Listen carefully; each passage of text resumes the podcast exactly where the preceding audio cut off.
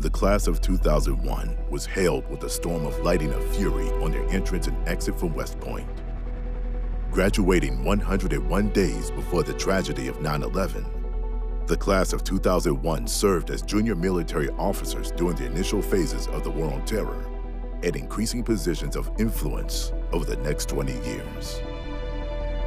Bound together for four years in school and together in service to our nation and their communities, these are the stories of those graduates as we look through the gray.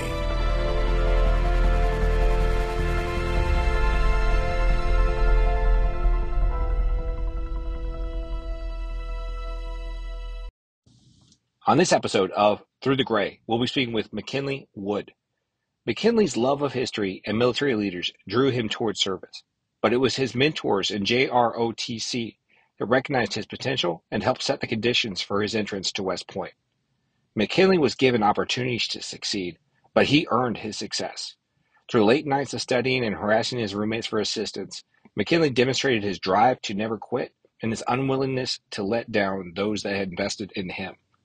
McKinley took the lessons he learned in growing up in Atlanta, in JROTC, and at West Point, and applied them to his role as an armor officer. McKinley deployed to Iraq with 33ID, fighting the initial invasion in 2003 and returning again in 2005. McKinley would transition from active duty to serve in the Georgia National Guard and later transition from the Guard to serve in the reserves, returning the gift of mentorship that was paid forward to him throughout his life. This is his story.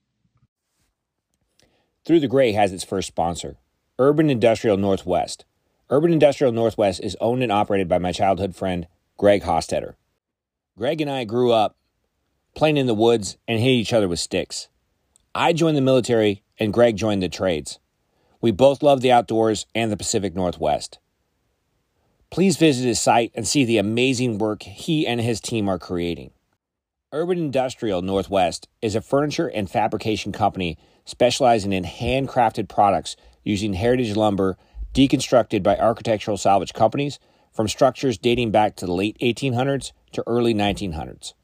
Everything from their powder coated hardware to their top selling reclaimed wood desktops are carefully constructed by their team in shop to create one of a kind statement pieces for your home and office needs. Check them out on their Etsy store, Facebook, and Instagram or give them a call at 360 703 6936 and mention this ad for a 20% military discount on your order. And to top it off, shipping is free straight to your door nationwide. Urban Industrial Northwest, giving wood a third life from tree to structure to an awesome piece of furniture. Welcome to Through the Gray. We're speaking with McKinley Wood. How you doing today, McKinley? I'm doing great. I'm sitting in Maine right now, far away from home. So, first question why West Point? West Point. So, while as I was growing up, you know, I would go to my grandmother's house and she had the Encyclopedia Britannica. And my one of my favorite things was look at the Britannica encyclopedias and look at the wars of the United States and I'll read about the generals, the famous people, Eisenhower, Lee, Grant, Sherman, all these other famous people.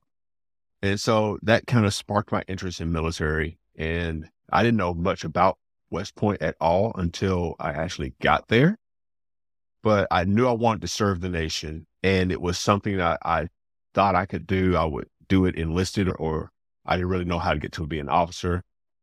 And uh, it just worked out for me being part of high school ROTC, being part of people who want to push me to do these things that I had no idea about.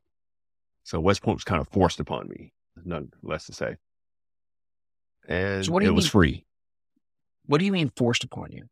How did your your junior ROTC instructors force it? uh, so they saw they saw a young, I'll say it, you know, I'm not afraid to say it, a young black kid in inner city Atlanta that had discipline.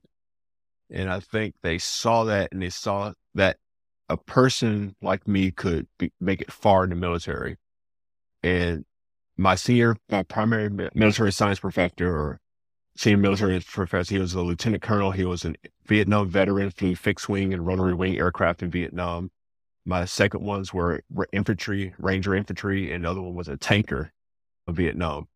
And they're like, okay, this guy has quality. We need to send him to a military school so he can become an officer. And they picked at me and pushed me and prodded me and got on my nerves. So I just bent to their will just to get them off my back, honestly. And that's how it was really forced. It was just working on me constantly. So was it just the JROTC prep at high school that helped get you into West Point? What were your academics and your athletic skills like? Academics sucked. So I graduated from West Point, uh, West Point High School, Mays High School with a 2.67 GPA. Physically, I was top. I could do more, run more, faster. I could endure greater discomfort than a lot of my classmates.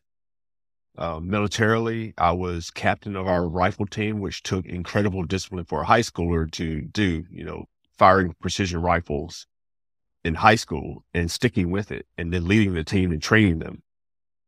So it, so RTC, JROTC in high school was the main catalyst, the main driver for me. My other, my guidance counselor, when I told her, I said, Hey, I want to apply for West Point. She looked at me and laughed and said, do something easier. I would tell teachers the same thing. They're like, they looked at me, they saw, they knew my grades. They're like, okay, you can apply, but I hope it's a free application because you're going to lose your money. So when you applied, what was the response you got back from West Point? What was that? The last part? What was the response back from West Point?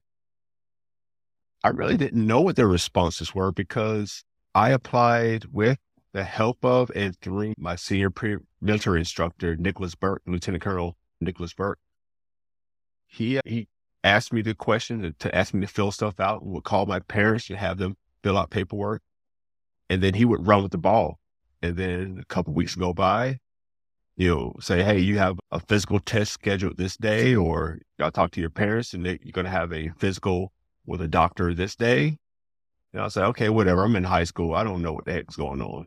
So I just do it. I just did what they told. It sounds kind of weird, huh? Just people force feeding you West Point and you don't know what you're doing. That was me. So did you get accepted? Well, I was accepted. accepted. Yeah, I was accepted, but I started that whole journey a year, maybe a little bit more than people of my same cohort in high school.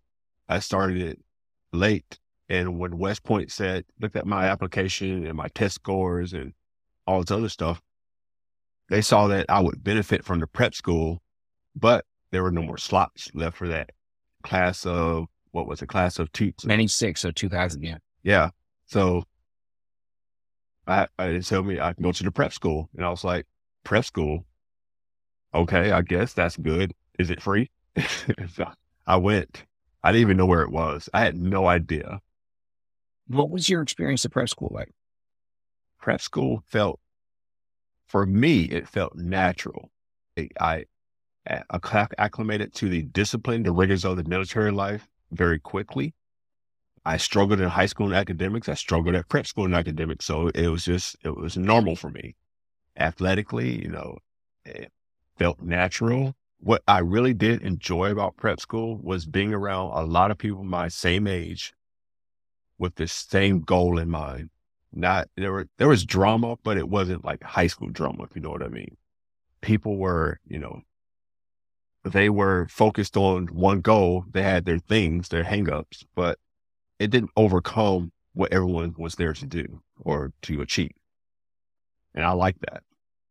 What was it like? The, I mean, the diversity of kids at prep school, but also the talent. I know most people when they walk in the West Point and they see the level of talent, but you're there and you have these prior service new cadets, the uh, prior service soldiers.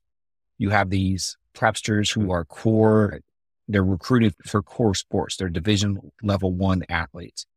What was it like meeting these people and learning with them and preparing for West Point together? Oh, you're asking all the good questions, and I'll give you some candid answers. How about that? So, okay. I grew up in Atlanta. I went to a high school that was 99.9% Black. Going to my first, this is my first experience in going to a school an academic environment in which my race or my ethnicity was not the majority. So it was very eye opening to the world for me at the time. And going to school with someone, the people who were, they were smart, people were smarter than me. There were some people with better physical capability than I had. There were people who were who grew up in military families, and so they understood the rigors of military life and what was being asked and what the mm-hmm. goal was. So it was very, even though I felt like it was a natural next step from high school for me, and I felt very mm-hmm. accepted there. It was very, it showed me that I wasn't the top kid, and I'm sure a lot of people felt the same way. I wasn't the top kid anymore. I wasn't that guy that people would look to and say, he can do it, or he can, he is the only one that's capable of achieving this. I had a hundred plus 200 people there that could do the same thing when asked. So it was a little bit intimidating. I would say that, but I felt good there. JROTC in high school, you had some people that were really rooting for you, help really pushing you. Did you mm-hmm. have that same kind of structure at the prep school, whether it was NCOs or classmates? I would say on the NCO side and the tactical, the TAC officers there, yes, the NCOs were more verbal in their pushing for me to be successful. The officers, you know, they would give their mentorship, but I don't think they really wanted to show their preference to any student. Peers, yes, the people would stay up late with me and make sure I understood something, or I would stay up past the freedom in the classes with them and work on military stuff with them, or academics or, or academics, athletic stuff with them. So there were people there. We pushed each other. We had each other's back because we all had the same goal. We wanted to make it together. Graduation from the, the prep academy and movement to West Point. What was that experience like? What was similar and what changed? It was unreal. It was like I don't know what it feels like because I haven't done it yet, but maybe like how people feel the, when they win the lottery. It's like, what do you mean I won? You, I was playing the game. I was, you know, vested in the possible outcome. Well, what do you mean I got an appointment to West Point? This is something that people like Eisenhower and Bradley and all these other like famous people get. You know, I'm not famous. I didn't come from an influential family. I, you know, I didn't do any of this stuff. I'm not a national hero. How did I get to go to the same place? It just felt unreal for me. When I was at West Point last weekend for Sandhurst, and I went to the cemetery and I looked at all the people who are graduates there. I saw Schwarzkopf's grave, and I'm like, I went to the same institution as these guys. It's still unbelievable to me that I was accepted. I made it through four years and I graduated. What was that the hardest part of that? To convince yourself that you could do it while when you got there? One thing I kind of I'm proud of myself for being is that I honestly didn't know how to quit. I've never known how to quit in my life. I knew how to fail because I failed plenty of times, but I didn't know how to quit. And that's what I learned about West Point. If you didn't quit on yourself, people would bend, bend time, you know, the fabric of time to help you out. But as soon as you quit on yourself, they had nothing more to do with you. You were just a lost cause who did you engage? Who did you reach out to get help to get you moving in the right direction to, to fix your academics? Because again, we talked earlier, that was the real kind of weak spot for you. Yeah. So first year, first, it, yeah, first year, two guys that helped me out a lot, plebe year, Benjamin Hong, he's still, he's still active, Colonel Hong, and uh, Andy Burdett. He's he got out. He's a veterinarian. I forget which state he's in, but those were my roommates. And you know Nathan Parrish, you know people who were you know tough academically. Mills, I forget his first name right now, but my roommates, the people I reached out to to say, "Hey man, wake up! I how do you do this?" They're like, "All right, man, I'll show you one last time." And then they went back to bed. And 30 minutes later, I'm like, dude, show me this again. Wake up. Uh, you know, the professors, they tried to help me, but I think they knew how to teach. They knew how to regurgitate the information, but they didn't know how to teach me at least. They had to teach other people, not me. I needed someone to tell me, say, Hey, are you that stupid? Look, one plus one equals two, not three. And my roommates were probably the biggest help I had while I was West Point. When you were struggling with academics and you were getting that help, what were the biggest sources of motivation to keep you going? Was it sports? Was it clubs? Was it breaks to do other activities? No, it was two things. The first one, I didn't know how to quit. I never, I've never known how to quit. And, you know, my wife, she hates that in me. I don't know how to quit.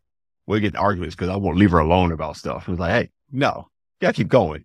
So that was the first thing. I didn't know how to quit. The second thing is it hurts my heart to let someone down. And if someone invests that much time in me, even if it's 30 minutes of sleep, I don't want to let them down. I don't want to say, Hey, I know you put your time and effort in me, but I failed you. And you just wasted your time because time is the most precious resource I think people have on earth. And for me to say, Hey, I just wasted your time because I'm just a worthless sack of crap. That those two things right there. It wasn't sports. I didn't give a damn about sports. It wasn't, you know, being on the dean's list. I didn't give a damn about that. I cared about uh, myself and quitting. I didn't know how to, and people, what they would think about themselves and about me. After you get through the mandatory courses at the front end of West Point, the first two years, what really guided your selection of what your major would be? And then ultimately what branch you wanted to get into? So after the first two years, I started to smoke West Point. I guess it finally clicked. You know, my last year I was on the dean's list. You know, I finally found my niche. My major, you know, I started out with I wanted to be an engineer. I knew I wanted to be an engineer. My dad was a master electrician and I would love to just tear up his tools, trying to figure stuff out. He would take me to work and I would try to figure out what he did. So I knew I wanted to be an engineer. I wanted to be, I tell people an engineer is a person that, that uh, can figure things out. That's what we do. That's what engineers do. We figure out how to do stuff. That's the basis. And I started out with electrical engineering. I got destroyed. I couldn't do it. But another love, what was missing from electrical engineering for me was pairing people, technology, and or equipment together. So I ended up being a systems engineering major, which is, you know, in the regular world, that's industrial engineering. And that inevitably drove me to, after I snapped my leg in airborne school, trying to land my heavy butt on a soft piece of ground, land from uh, what, 1200 AGL, 1500 AGL jump. I know it was going to be infantry, but knowing, being able to put people and machine together and uh, making it all work seamlessly. So I thought to myself, what branch could do that? And once I went to Fort Knox and fired the main gun of an M1A1 heavy common tank the first time, I knew that was it. I was like, this is it. Four dudes in different parts of the tank, making it all work together. You got the loader, the driver, the gunner, the commander. And if one person is not there, you're working in degraded mode. If one person don't know what the hell they're doing, you all die. It's simple as that. As you approached uh, graduation for West Point, the skills that you picked up for academics, the skills that you picked up for personal growth. What was your leadership walk like? Did you feel prepared to lead a platoon? That's a very good question. Leaving West Point, oh, that's a very good question. Man, you should have said that in a pre question so I can think about that one. That was so, was I prepared to lead a platoon? I would say for me, was I prepared to put all the element of leadership, of understanding people, and of myself, understanding myself together. That's what I needed to lead a platoon. And it wasn't until I was forced to put those elements together, you know, the leadership principles and things we learned at West Point the learning about myself and my academic, not my academic deficiency, and how I would learn how to teach myself to be successful at something and understanding myself more.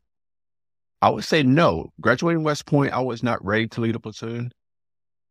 graduating from OBC, I was not ready to lead a platoon. Graduating from scout school, I wasn't ready to lead a platoon. Getting to my platoon and being forced to put those elements together in a real life practical example. That's what got me ready to lead a platoon. I love that question and I don't ask it enough, but it goes to that point that officers have to be generalist and everyone understands that, but they have to be able to learn and adapt and grow at such a rapid pace. And people sometimes forget that, that yeah. most of the time when you meet that officer who is in command, it's his first rep at that leading at that level. Yeah. And you have to be willing to fail and not give up. You have to be willing to fail. You can't learn without failure. It's, and as a lot of people don't get stuck on that. They fail one time, they think their life is over. Before we move into your military career, what was graduation day like for you and your family? Well, for me, it was I'm finally getting out of prison. What am I going to do? I'm serious. When I drove away from West Point, I saw West Point in my rearview mirror and I said, I'm never coming back to this place again. Screw this place. Ever again, if I come back here, then they need to bury me. That's what, that's the only reason I'm coming back here my family thought it was a big deal. They still knew. I mean, other people still knew more than me about West Point, even though I attended there, the academy. They thought it was great. They thought it was an accomplishment within my family. I wasn't the first person to go to college. You know, my great, uh, my grandmother went to college. She was born in 1911. You know, she went to college and made something of herself. So going to college wasn't a huge deal in my family. It was expected, but they still understood more than me about what West Point meant. And it took me a while to really understand the pedigree of the institution I went to and making it out of. So they thought it was a big deal. What impact did 9 11 have on you? I was sitting in the unit conduct of fire at Fort Knox in OBC when 9 11 happened, and we thought it was a we thought it was a TV show. And the impact of 9 11, honestly, it didn't really have an impact on me. I knew no one in New York. You know, I didn't know, I didn't have a family there. It was on TV. You know, I really didn't watch TV much when I was a 20 year old, 20 some year old. But it wasn't, it really wasn't until I got to my first platoon and knowing that, hey, I'm going to go overseas and deal with the people that dealt us this blow. Uh, I am the one that's going to deal with these people. That's the, the impact didn't hit me until January 2002. That, hey, I'm actually going to be the one to do something about this. And then once I realized that, I think that's when I really started learning how to be a platoon leader. Because I wanted to deal with these people because, hey, I'm going overseas to do this. I want to do it right. I want to come back home and then I want to go do it again. Talk me through what that was like. Where did you go and what unit did you go to? So I was assigned to Alpha Company 269 Armor at Fort Benning, part of 3rd Brigade, 3rd ID. And they just got back from, well, I would say two thirds of the battalion just got back from Bosnia the previous year. And they were on the cycle to be deployed again for Operation Desert Spring in Kuwait. And this desert, this deployment to Desert Spring wasn't just the coalition support of Kuwait against Iraq, keep them from invading, but this was with an on order mission to redeploy to Afghanistan with heavy armor support to whatever assets we need to support there. So that's where I went. We went to Desert Spring and we trained high intensity conflict. We trained how to maneuver tanks in the desert how to engage targets at one, two, three miles distance at night, during the day, in the heat, in the sandstorms. We did all that stuff. And, you know, with the on order mission of Kuwait, we trained with SF units on how to do extraction and all the other good stuff. So my first unit, first deployment, it was jump right into the driver's seat and start doing the job the Army wanted me to do and paid me to do. The focus of doing that in Kuwait in these makeshift forward operating bases in the desert outside of Kuwait. City. And that's a hundred percent what the focus was. You, your team, your tanks. train. When did you feel comfortable that you were ready for whatever got asked of you? Or did you ever get there? I didn't feel all right. So I felt relaxed. I'll say I, it was two stages for me comfortable, relaxed, and comfortable.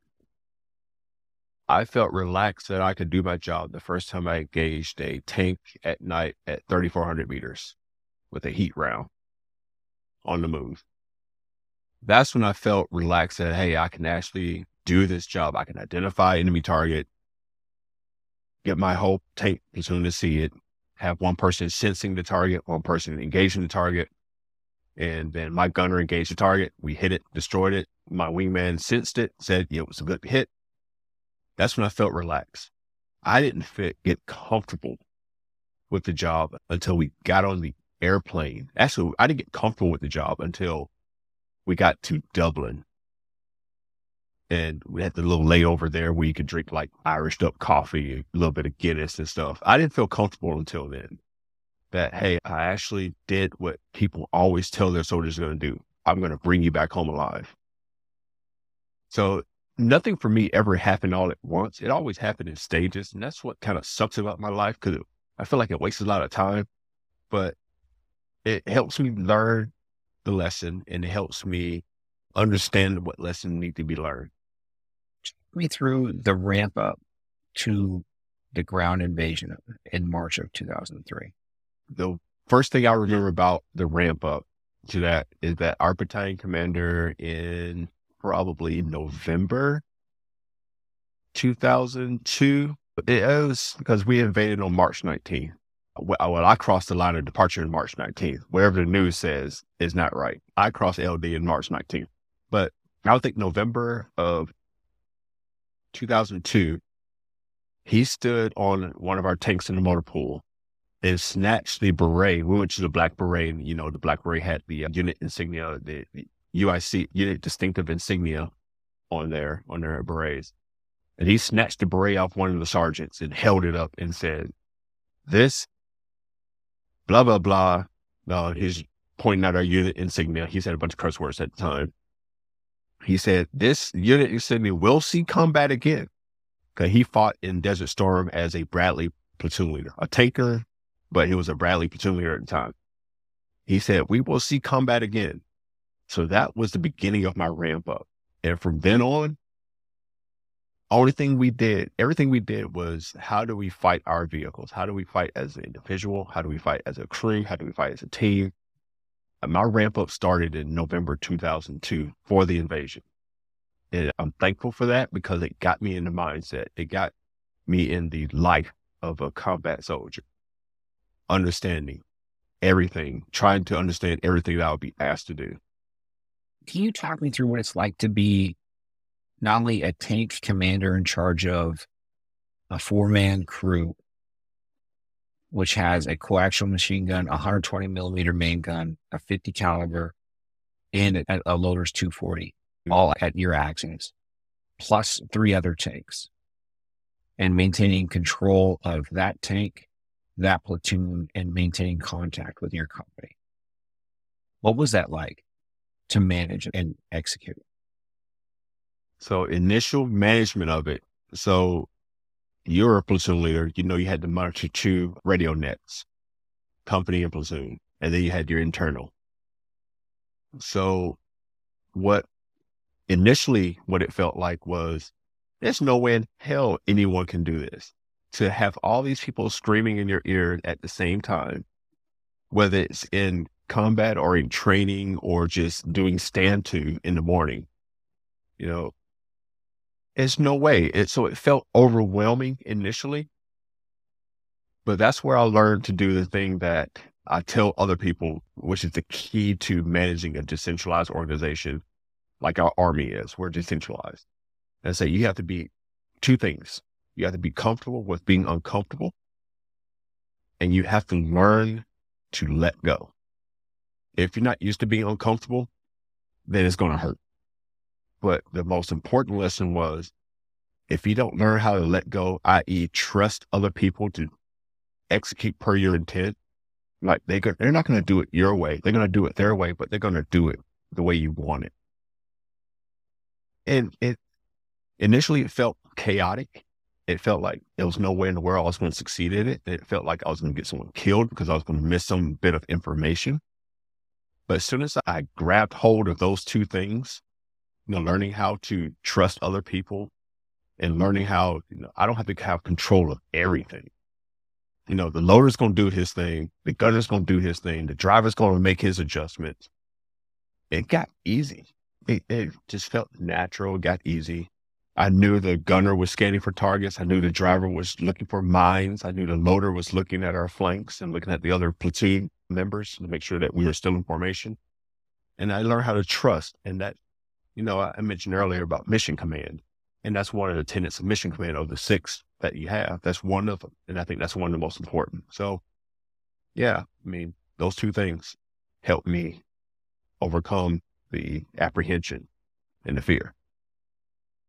When you crossed over the berm on March 19th and transitioned from Kuwait into Iraq, what was that sprint to Baghdad like? Man, it was more like a marathon. So we thought as soon as we crossed that border, because they the dozers were like knocking the mines out. We knew on like March 6th, 17th or 18th we were growing because the bulldozers started clearing the minefields. They started making lanes for passage. And when we first, when I first crossed the border, I was thinking, man, it's going to be a Republican Guard division on the other side. Within five minutes, we're going to be engaged in tank warfare. We drove all freaking night, didn't see squat. So it wasn't really a sprint. It was like a marathon. And by the time we saw anything, it was burnt out hulks from the first Gulf War.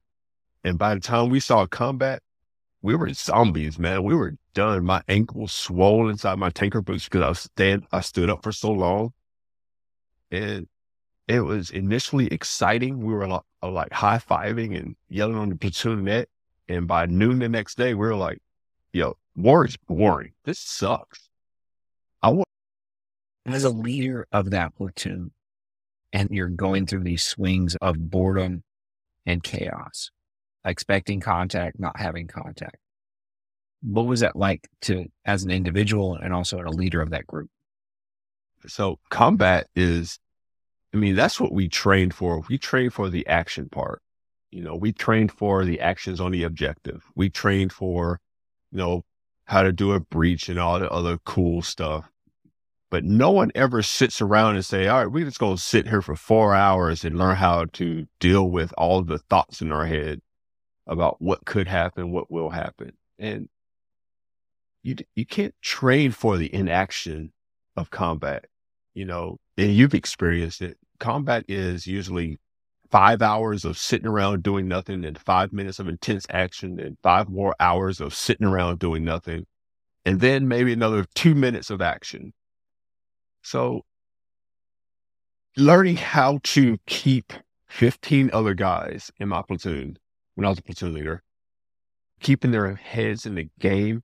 You know, you would say things on the radio, you would point out like terrain features and shift, you know, fields of fire and have people do stuff while you're in combat. And then somebody will see something and everybody will point to it and like, no, we all can't look at it. We all can't get fixated on the target. So it was just dealing with the boredom part was the, probably the hardest thing because when you're combat, I, I would only imagine that when it's your time to go, it's your time to go. Either you don't feel anything at all, or you feel a bunch of stuff all at once and then you feel nothing.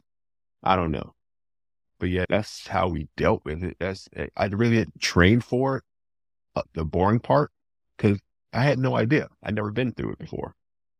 What were those short moments of combat like? Well, I would say they're intense.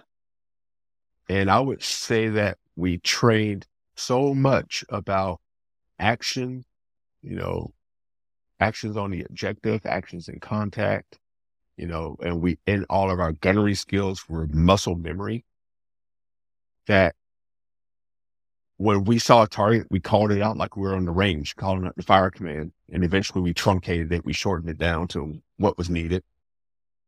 But those intense minutes of combat, and I think that's where our military succeeds the most because we make intense actions like that almost mechanical to where the brain knows nothing else to do but to do what it has trained to do.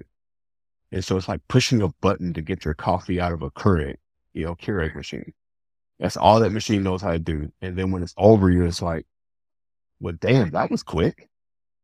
Uh, so, for, so combat, it seemed was easier than training because there was no after action review of, hey, you sucked. Your grid was 10 meters off the target. You know, your round fell two feet short. You know, you know, fire suppression is always good as fire de- destruction. And so if that dude was scared enough to put his head down, hey, that's good enough to have him stop shooting at me and somebody else can get engaged. There was, it was easier than training. Talk me through the approach to Baghdad and then the transition when Baghdad fell. Well, the initial approach the first couple of days was boring because you're driving from the Kuwaiti, the northern Kuwait border through the open desert. And the most, the most happening thing that, that goes on is getting fuel and getting food.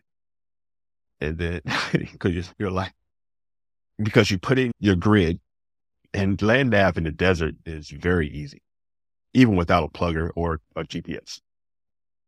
I mean, you point at you, you find your azimuth and you're like, all right, there's a terrain feature out there that sticks out of the desert. And you go toward that and you say, I need to stay two or three degrees left or right of that. That's easy. So you do that for the first couple of days. And then as you get closer to the populated areas, to the built up areas, to the areas that support more than just the Bedouin in the desert and camels and those freaking huge lizards, you, know, you start getting to people land and you start focusing a little bit more, you start seeing people, you're like, hey, I see people, but they're not shooting at me. They're just regular people. And you get closer and closer to the enemy and you start seeing the destruction the Air Force has dealt them or the Apaches have dealt them in previous.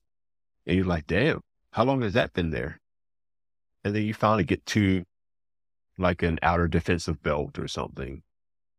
And the way our military trained and the way I was trained as rules of combat, we saw the enemy before they saw us. So we always engaged before they saw us. You know, we always engaged with the smallest element possible. So we'll engage with a tank platoon. And then if there was maneuver room or if there was necessary to maneuver, we would maneuver the rest of the company or something around the enemy or to the flanks of the enemy and bound to them and destroy them. But it's usually by the time we got close enough to see their eyeballs are on the sand and their legs are everywhere else, it, it didn't matter anymore because the American army was that good in the open desert. So the approach until we got into the cities. Now the cities was a different thing. That was, I started going back to Vietnam, World War II type, you know, lessons I learned at West Point and other, you know, personal learnings. Like when you fight in the city, I mean, I a tank platoon leader is trained to engage armored targets or other targets at great distance, at standoff range, right? When I got into the city, my normal configuration for my tank and for my platoons were the tank commanders in the hatch. He's not an open protector, he's open. He is belly button defilade with his rifle on the left hand side or the right hand side, whatever side and a four or five hand grenades with the safety clip pulled off up there. The loader is up there where the machine guns are both armed and ready to rock and roll. And the people who are outside the hatch, outside the turret, are looking up at the second and third floors because tank guns cannot super elevate to engage stuff, you know, 10 feet up, 20 feet up when it's uh, a building that's next to your tank. And so I'm in 70 tons of death and destruction. And it is absolutely useless unless I run into the building with the tank in the city because I'm engaging targets with my rifle. I remember one engagement, a technical truck got so close to us, the turret couldn't traverse fast enough. And I engaged with my M4. And that was the engagement. Engaged with the M4. Yeah, I learned a lot doing that. When you got into the city, and into Baghdad, did it feel like it was over? Where the it felt like the majority of the Iraqi military kind of melted away. there was never that, there was never that, I don't know what you want to call it, that, that big battle. You know, you'd hear about the 73rd Easting, you hear about, you know, Stalingrad or Kursk in the past, you hear about Tet Offensive, you know, those big battles, the Ia Drang Valley. You hear about Gettysburg, you know, those pivotal battles that changed the course of the war. It seemed like it was an ongoing, like, like ongoing fight where we would engage whatever size element, platoon, company, or battalion, or even brigade level, but you'd never engage all of it at once. Our, we were known for penetrating the lines and going through, and then the follow-on elements would spread out. It's usually the infantry guys that spread out and, and did all the nasty, dirty work as we kept going. It was never that pivotal battle. And even when we got to Baghdad, the last major battle we had, which was like 24 or 30 hours long, they kept sending technical trucks at us. And we were so good at, and it sounds morbid, but we were so proficient at killing that we knew where to hit the vehicle to make the vehicle tip over, turn over, knock all the people out. And then once that happened, whoever was sensing the target knew what to do after the people were no longer behind their steel plate or in their vehicle. We, we were just so proficient at it. It just didn't seem like it was a pivotal battle. And then when, I guess, when they finally quit or surrendered or whatever the CIA did to them, they, and they told us we're going to transition to full spectrum operations, which included, you know, going out and doing things with the civilian population. Like my role when we first got into Baghdad in a nun and guess who was the only guy in the battalion that knew how to speak Arabic? That was this guy. it was like night and day transition to, hey, I'm going to kill you, to, hey, I'm going to help you clean up your neighborhood.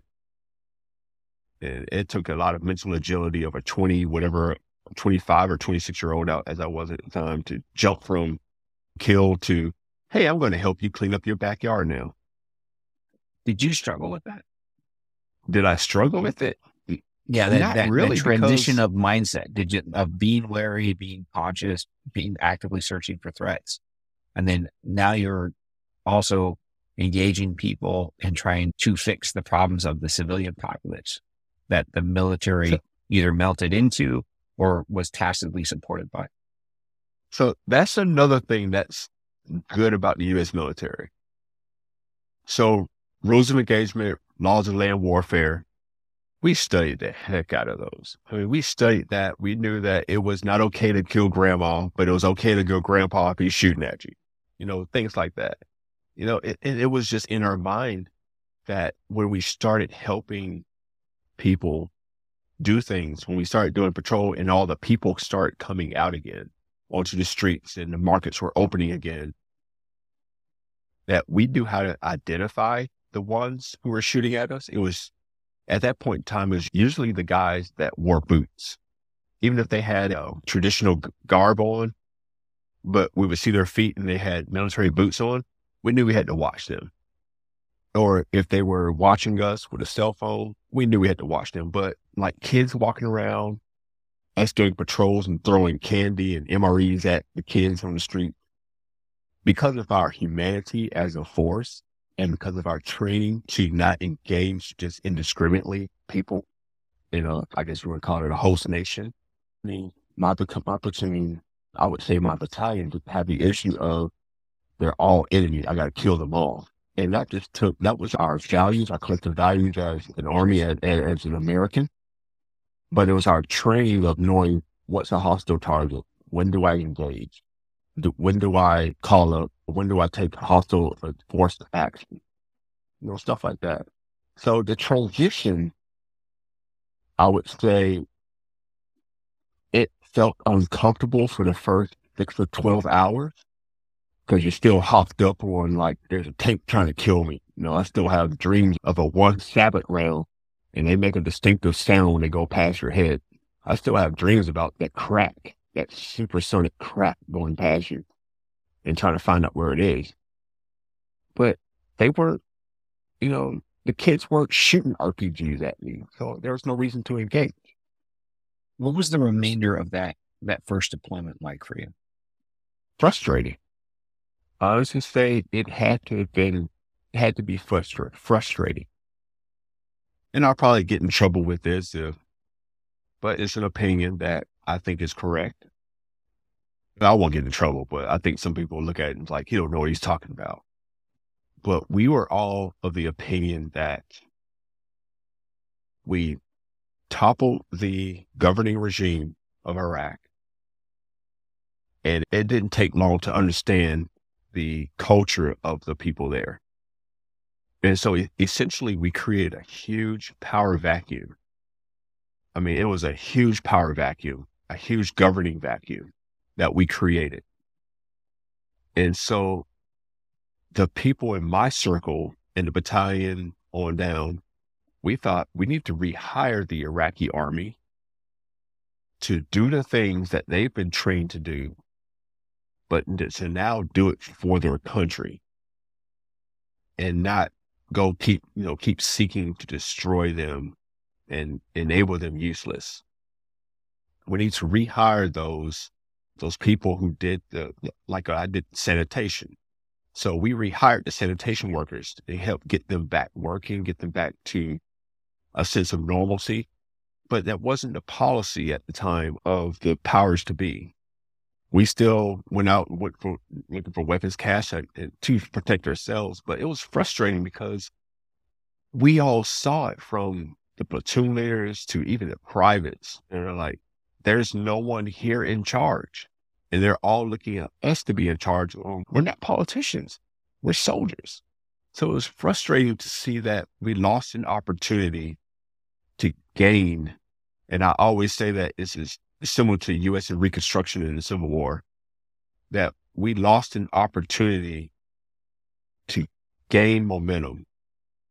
We stalled or went backwards. And that's probably how the insurgency got born. Somebody with power influence came in and said, I hate Americans. Let's go for it. And they went for it. And we were there for a teen number of years trying to fight off, you know, small groups of insurgents. It was frustrating. Talk me through the redeployment. And then what was it like knowing that you'd go back? That's a good question. So our redeployment after that first, I guess, try, it was so following redeployments, I'll start there. So following redeployments gave people a decompression time in either the airport of Baghdad or at the border or in Doha. We did not get a decompression time. We, once we ripped TOA with the guys that took over for us, we spent very little time training them on the things we learned the hard way. We got we got the hell out of Dodge, basically. I mean, we were gone. We were back in the United States like, shoot, less than a month. I mean, the third deployment I went on, our decompression time was like a month or a little bit longer. And so we'd redeployed, and I guess the Army hadn't figured out or lost the understanding that troops in contact have memories troops in contact are not ready to, not everyone is ready to integrate with society again, their families again, you rules again, even driving on the road again. So our redeployment was quick, it was hasty, and the guys that took over for us, I mean, they didn't even know how to put their body armor on. They're just like, oh, I'm here. I guess I'll just walk around and and do nothing. The war's over but it wasn't over for the, the insurgents. So a lot of my soldiers got home and we had a lot of domestic issues. We had a lot of individual issues. We had a lot of people issues. We had a lot of just general issues once we got home. So that redeployment, I think, was a disservice to the people who served. They basically wanted to get us home and let us decompress in our living room, which don't work. It does not work. You know, they learned that the hard way. When did you find out that third third brigade, third ID was getting asked to go back? Yeah. Well, we got a new brigade commander. So he didn't. this guy, I would say, like two months after we returned to Fort Benning, I, it's not Fort Benning now. I forget the name of it, the new name. But as soon as we got back to Columbus, Georgia, we got a new brigade commander, and he didn't deploy with us. As far as I know, he didn't deploy with anyone at the time. And so he was itching and ready to go prove his his I don't know his know how of being a brigade commander in combat. And one of the first briefings he gave us as a brigade was that we're going to do all this train up to go back to Iraq. And that's when I learned that, that's when I learned a couple months later that we were going back. I didn't think I was going back. I thought I did my due. The army was big enough to get peacekeepers over there. We engaged National Guard, engaged reserves. We had other countries there at the time. So I'm thinking to myself, this was a one and done. You know, I'm not going back to Iraq. And lo and behold, I was wrong. So we did our train up and then we got redeployed. I think it was right after Christmas in 20, 2004. It was maybe the next month and back in, in 2000, after New Year's in 2005. And when I finally got to our fob and was to relieve the guys who were there, I looked at my equivalent, which was another battalion maintenance officer, and I looked at him and said, I can't freaking believe I'm back here again. And they just start laughing at me because they thought this is a one and done for them. They're never coming back. so I learned two months after I got redeployed, I was going back. And even when I got back there, I didn't believe I was back. I was like, no way in hell. What the hell am I supposed to do? There's no one to kill. What did that experience, that second deployment as a battalion maintenance officer, what was that like in comparison to the first one? The first one, and uh, you may appreciate this, the first one was a weapons free environment. If it's in front of you and you can't positively identify it as friend, agent, it was weapons free. There was no asking permission to hey, I see a guy with an RPG walking around. Can I engage? It's like, hell yeah, you can engage. That, that second time in Iraq for combat duty for, I guess, I don't know what you want to call it. Wasn't damn sure wasn't peacekeeping. Ops. Yeah, stability. Uh, shoot, wasn't stability either because their government was so corrupt. It was ridiculous. I don't know how they survived. That the second time it was, I think it was more stressful because you had all these eyes on you, watching you. I would have to, as a battalion maintenance officer, I would have to justify DXing a engine or a piece of equipment or Bradley or tanker or something like that. I would have to justify doing that. And it's like, it's broke. They can't use it. Give me another one. And they're like, well, what do you mean it's broke? It's like he ran over a freaking IED and it cracked the hole. It's broke. Well, can you put it on the gate? No, it's broke. Give me another one. It was not the same. It was more eyes looking at you. There was more, there were more bean counters in the decision making. There were more politics in the decision making. There was more of everything that people get pissed off in our country about is something as raw and as pure as combat operations, making it more difficult for us to do our job. If they wanted me to keep the peace there, okay, I know how to keep the peace. Keep these people from killing each other, I know how to do that. But if I have to do it with all these stipulations of when to do it, how to do it, where to do it, who to talk to, when to talk to them, how much to pay them, who to kill, who to not kill, when to fire, when to not fire. That was something the American soldier is not built for. That's not us. That's conventional forces. That's not us. Maybe tier one assets. Yeah. Maybe paramilitary. Yes. Conventional U.S. ground forces. No. So yeah, it was, it was a lot more stressful the second time. The first time for me, it felt like the Wild West. Like the guy would pull his gun, and you just got to make sure that you, when you return fire, when he pulls that gun, that you shoot straight, that you shoot quick, and that that target is down. And so you're it's basically it. you're walk you're walking through the OK Corral a hundred times, and here pops out this dude with a gun, bang. All right, and then you keep walking back and forth down the OK Corral. Yeah.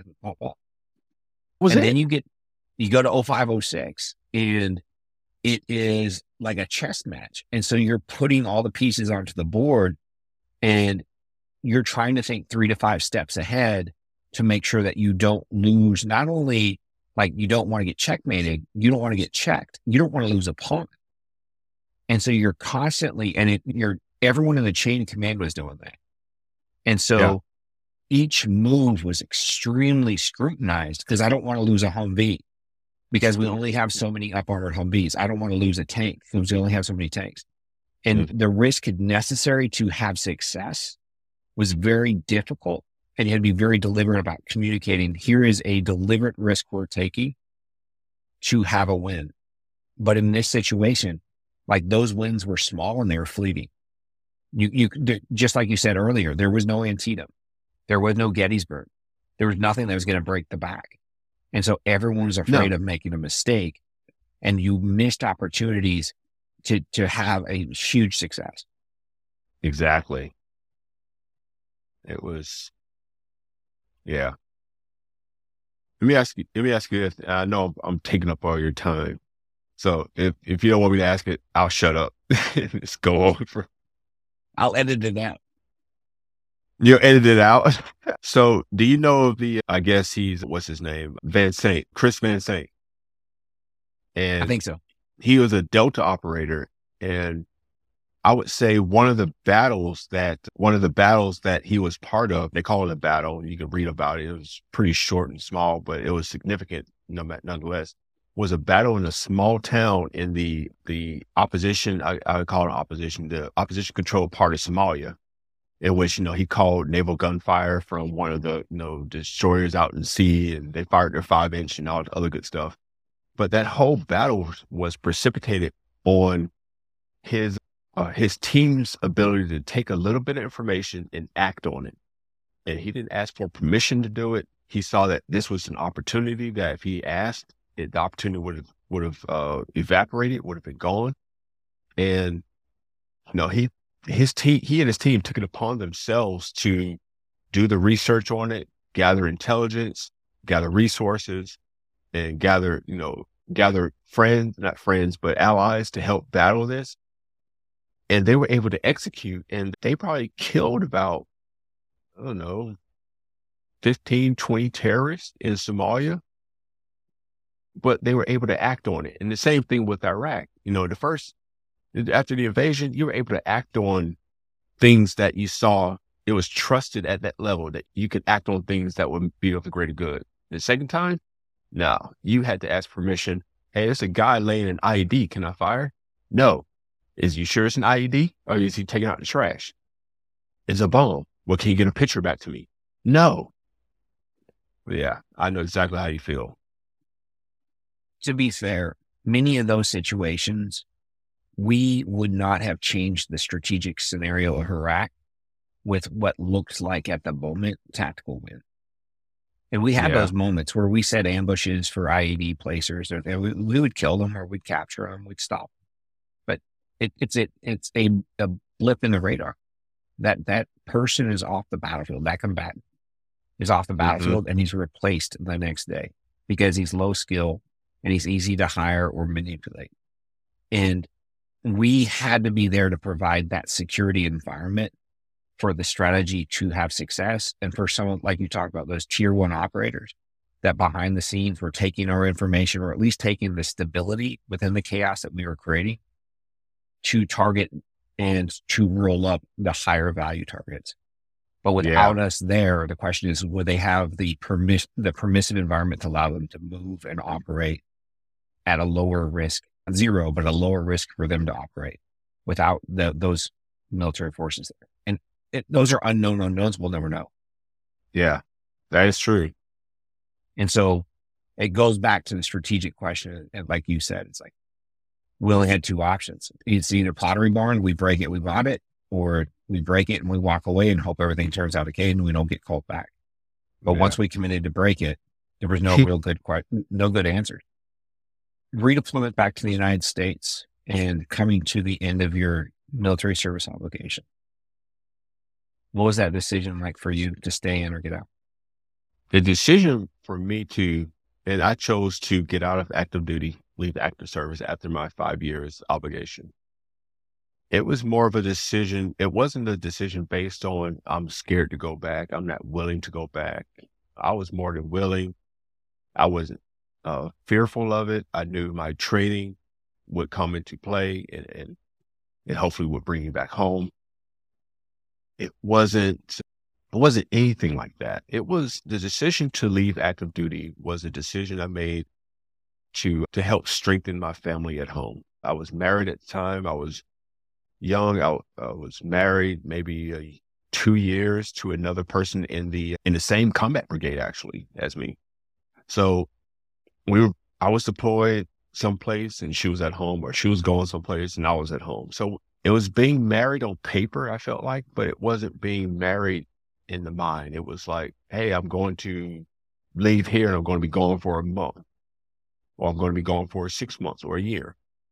So I left active duty to help as best I understood at the time, strengthen my own family because it, yes, that was my job, but it was not fair.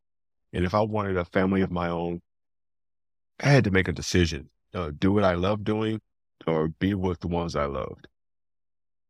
So after I got my back from deployment in 2006, my obligation to West Point, the five years, was up June 1st or 2nd.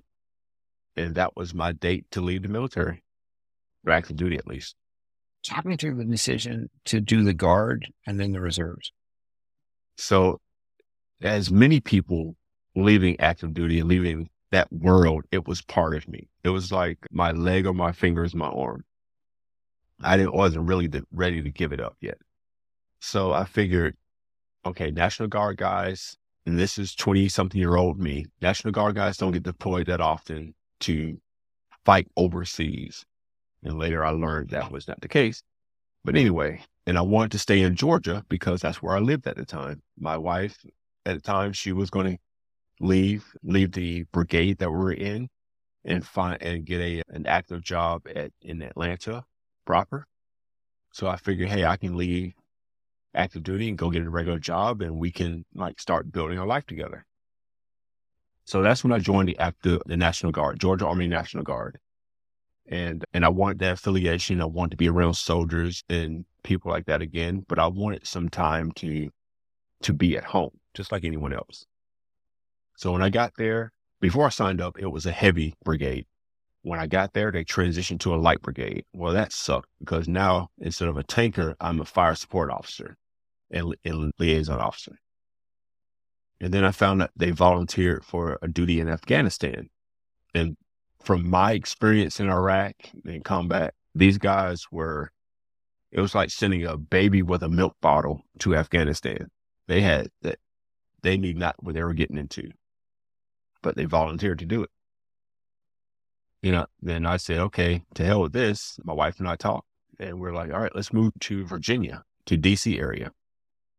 And so, okay, after two years of the guard, I left the guard and I found a job with CB Richard Ellis. And I, st- I landed a job in Richmond, Virginia.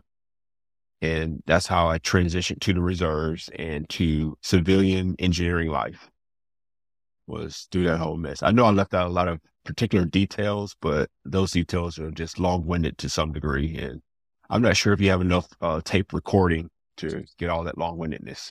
As you progressed in the reserves and then civilian world, what was that experience like? Both being an engineer in the civilian world, but also doing the activities that you were doing in the reserve. Dude, the reserves by far is the hardest way to serve your country in the military. I don't care what anyone said. When I was on active duty, I called reservists freaking pogues and all other nasty, lazy names. And I was like, these guys are stupid. They don't know what they're doing.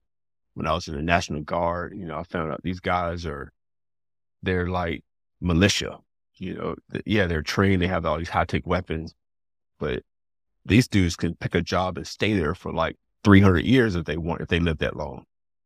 But the reserves, balancing a demanding civilian career, and if you have a family, you know, meeting those needs of your family, and then meeting the needs of the Army Reserve, which thinks sometimes they're full time and you work unpaid for like weeks or months at a time. And everything takes time and you have to do everything. You can't just say, oh, I'm not going to do this. I'm not going to check my reserve email. I'm not going to answer that thing because other missions are requiring it. You know, reserves is hard. I mean, it is, I can understand why people don't volunteer for battalion command or company command because it will just suck every little bit of extra time you have. It is hard. It is hard. That's all I can say. Kept you going in the reserves. So the Army Reserve, you have, so the type of person that joins the Army Reserve is someone that says, I know I don't have any time to do anything extra other than my job and my family, but I think serving the country is important enough. So that person that is in the reserves, Army Reserve, as a um, M-Day or or troop program unit or temporary soldier, not full time. That person, one, has that key desire that we are looking for in a volunteer force. But the bad thing about the Army Reserve, no one tells them, no one told me at least, how do you progress? What, how do you progress in the reserve? How do you do more? how do you mentor someone from a hundred thousand miles away? How do you lead someone through influence instead of direct leadership? You know, no one ever, and I figured all, eh, eh, I didn't figure it all out, but I figured some of it out the hard way. And the joy for me in the reserves is that I'm a battalion commander now. And the joy for me is being able to talk to someone about how they can progress in both their civilian career and to progress in the military. I've helped guys on the civilian side get jobs, written letters of recommendations for schools. I've sent a guy to West Point as a you know class of 2026. Yeah, he's 2026.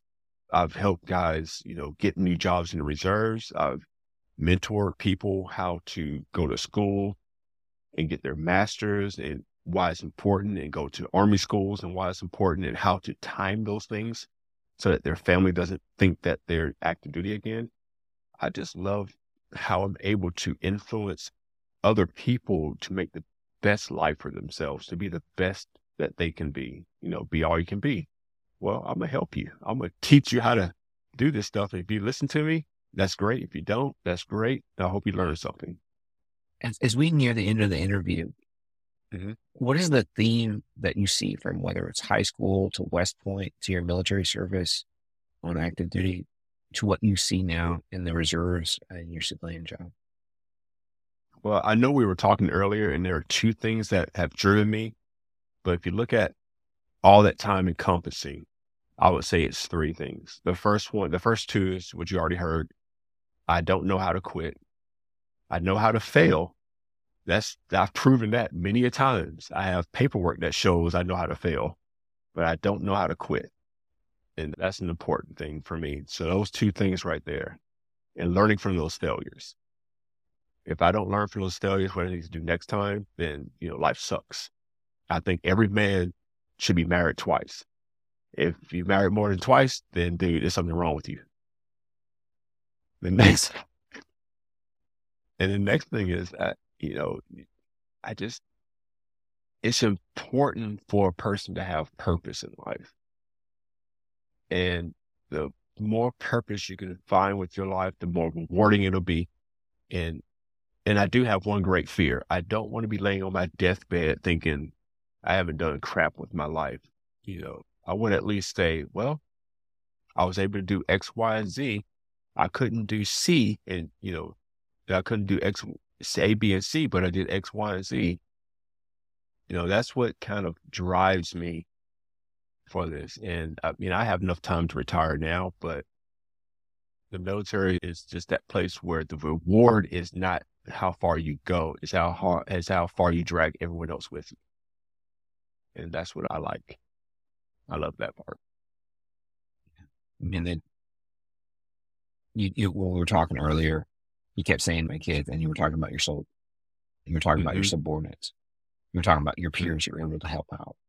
And it is so that feeling that you can create with your subordinates, with your peers, with your soldiers, gets so close to that. Except for they have more of a say. Yeah. Because your blood can't divorce you. Yeah. they can't quit and they can't walk away. They, will always be your blood. But to positively influence your soldiers, it's such a powerful thing if you can do it right. Yeah. So as we wrap up, do you have any final comments to the class? Man, I sucked up enough of your time. It's supposed to last an hour and a half. I've taken an hour and 45. If I haven't said it by now, it's not worth saying in two minutes, you know, but I really appreciate the opportunity to at least share some of the story of a little cog in a big machine. And I hope if anyone gains just one morsel of anything from this whole conversation, it'll be worth it for me. Awesome. Again, a very unique story, very unique experience. I, I appreciate you sharing it, McKinley. I appreciate the opportunity. Till duty is done. Yes, sir. Till duty is done. Take care, Joe. You too.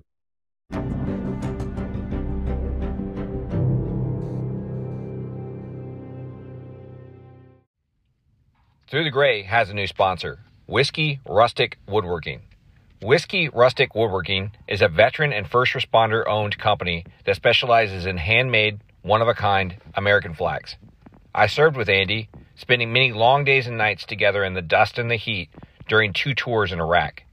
Whiskey Rustic Woodworking flags are crafted with pride and dedication, honoring all that the American flag stands for. Every flag is hand stained, handcrafted, and all stars and insignia are etched for a rustic, one of a kind look.